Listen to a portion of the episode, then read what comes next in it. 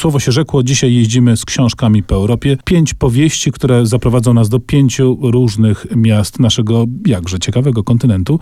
Zaczniemy tak, żeby nie za daleko było.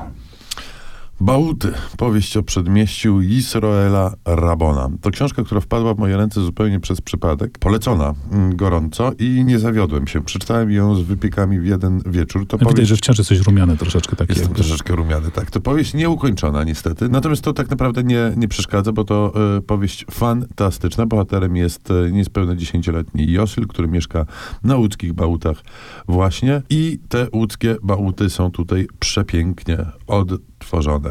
To są bałuty sprzed I wojny światowej. Bałuty e, strasznie nędzne, strasznie biedne. Ta łódź, którą znamy z Rejmonta, e, to w ogóle wydaje się mm, krainą mlekiem i miodem płynącą w porównaniu z tymi łódzkimi e, przedmieściami, gdzie rzeczywiście bida aż piszczy. Ale to nie jest tak, że mamy tutaj tylko obraz e, e, dzielnicy i obraz nędzy i rozpaczy. Ta książka bardzo jest napisana wartko, mm, jest niesamowicie mięsista, no i poznajemy nie tyle co dzielnicę, co życie dzielnicy od najróżniejszych stron. Na, przykład powieść rozpoczyna się opisem święta, przedziwnej alkoholowej libacji z harsztem w roli głównej, który musi być związany, gdyż tak zaczyna rozrabiać, a jedna z jego kochanek uprawia przedziwny taniec apaczów. Przed pierwszą wojną światową na łódzkich bałutach. No ale poza tym też takie scenki rodzajowe, a to dotyczące e, handlu, a to dotyczące po prostu bałuckiej codzienności. E, fantastyczna e, rzecz napisana e, w języku jidysz po polsku, wydana po raz pierwszy dwa lata temu.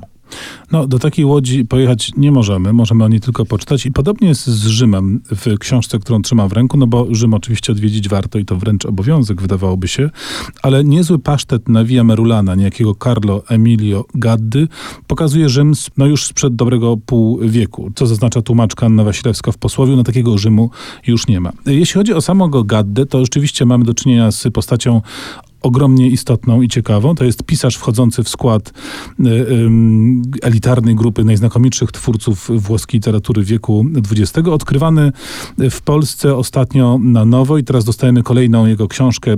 Tym razem jest to y, rzecz premierowa. Niezły pasztet na Via Merulana to formalnie kryminał. Tak, mamy dwa morderstwa, mamy inspektora, który prowadzi y, zagadkę, ale jeśli ktoś by szukał rzeczy w stylu Mankela czy Ionesbo, to, to nie. To jednak jest powieść eksperymentalna, szalona, filozoficzna, specyficzna, napisana bardzo dziwnym językiem. Tłumaczka podejmuje się tu karkołomnego dzieła, żeby oddać po polsku brzmienie dialektów włoskich, totalne szaleństwo, ale zarazem z tego wszystkiego wychodzi Rzym, Rzym, który wygląda jak karczoch, dlatego karczoch jest na okładce. Rzym, który jest ym, dość odrapany, zapuszczony i przez to bardzo urokliwy, ale okazuje się, y, co też nam tłumaczka w posłowiu podpowiada, że można chodzić po Rzymie śladem tej, bohaterów tej książki, można znaleźć te miejsca, nawet konkretnie budynek, w którym dochodzi do e, morderstwa i cała sprawa się toczy, więc rzeczywiście jako przewodnik y, specyficzny po Rzymie, niezły pasztet na Via Merulana Gaddy może nam y, zadziałać. A do przewodników po miastach, w większości chyba jednak nieistniejących, wrócimy po muzycznej przerwie. którą wypełni Eliza Toffoli, śpiewając, oczywiście po włosku, Ancora Qui. Skomponował Morricone, wykorzystał Tarantino.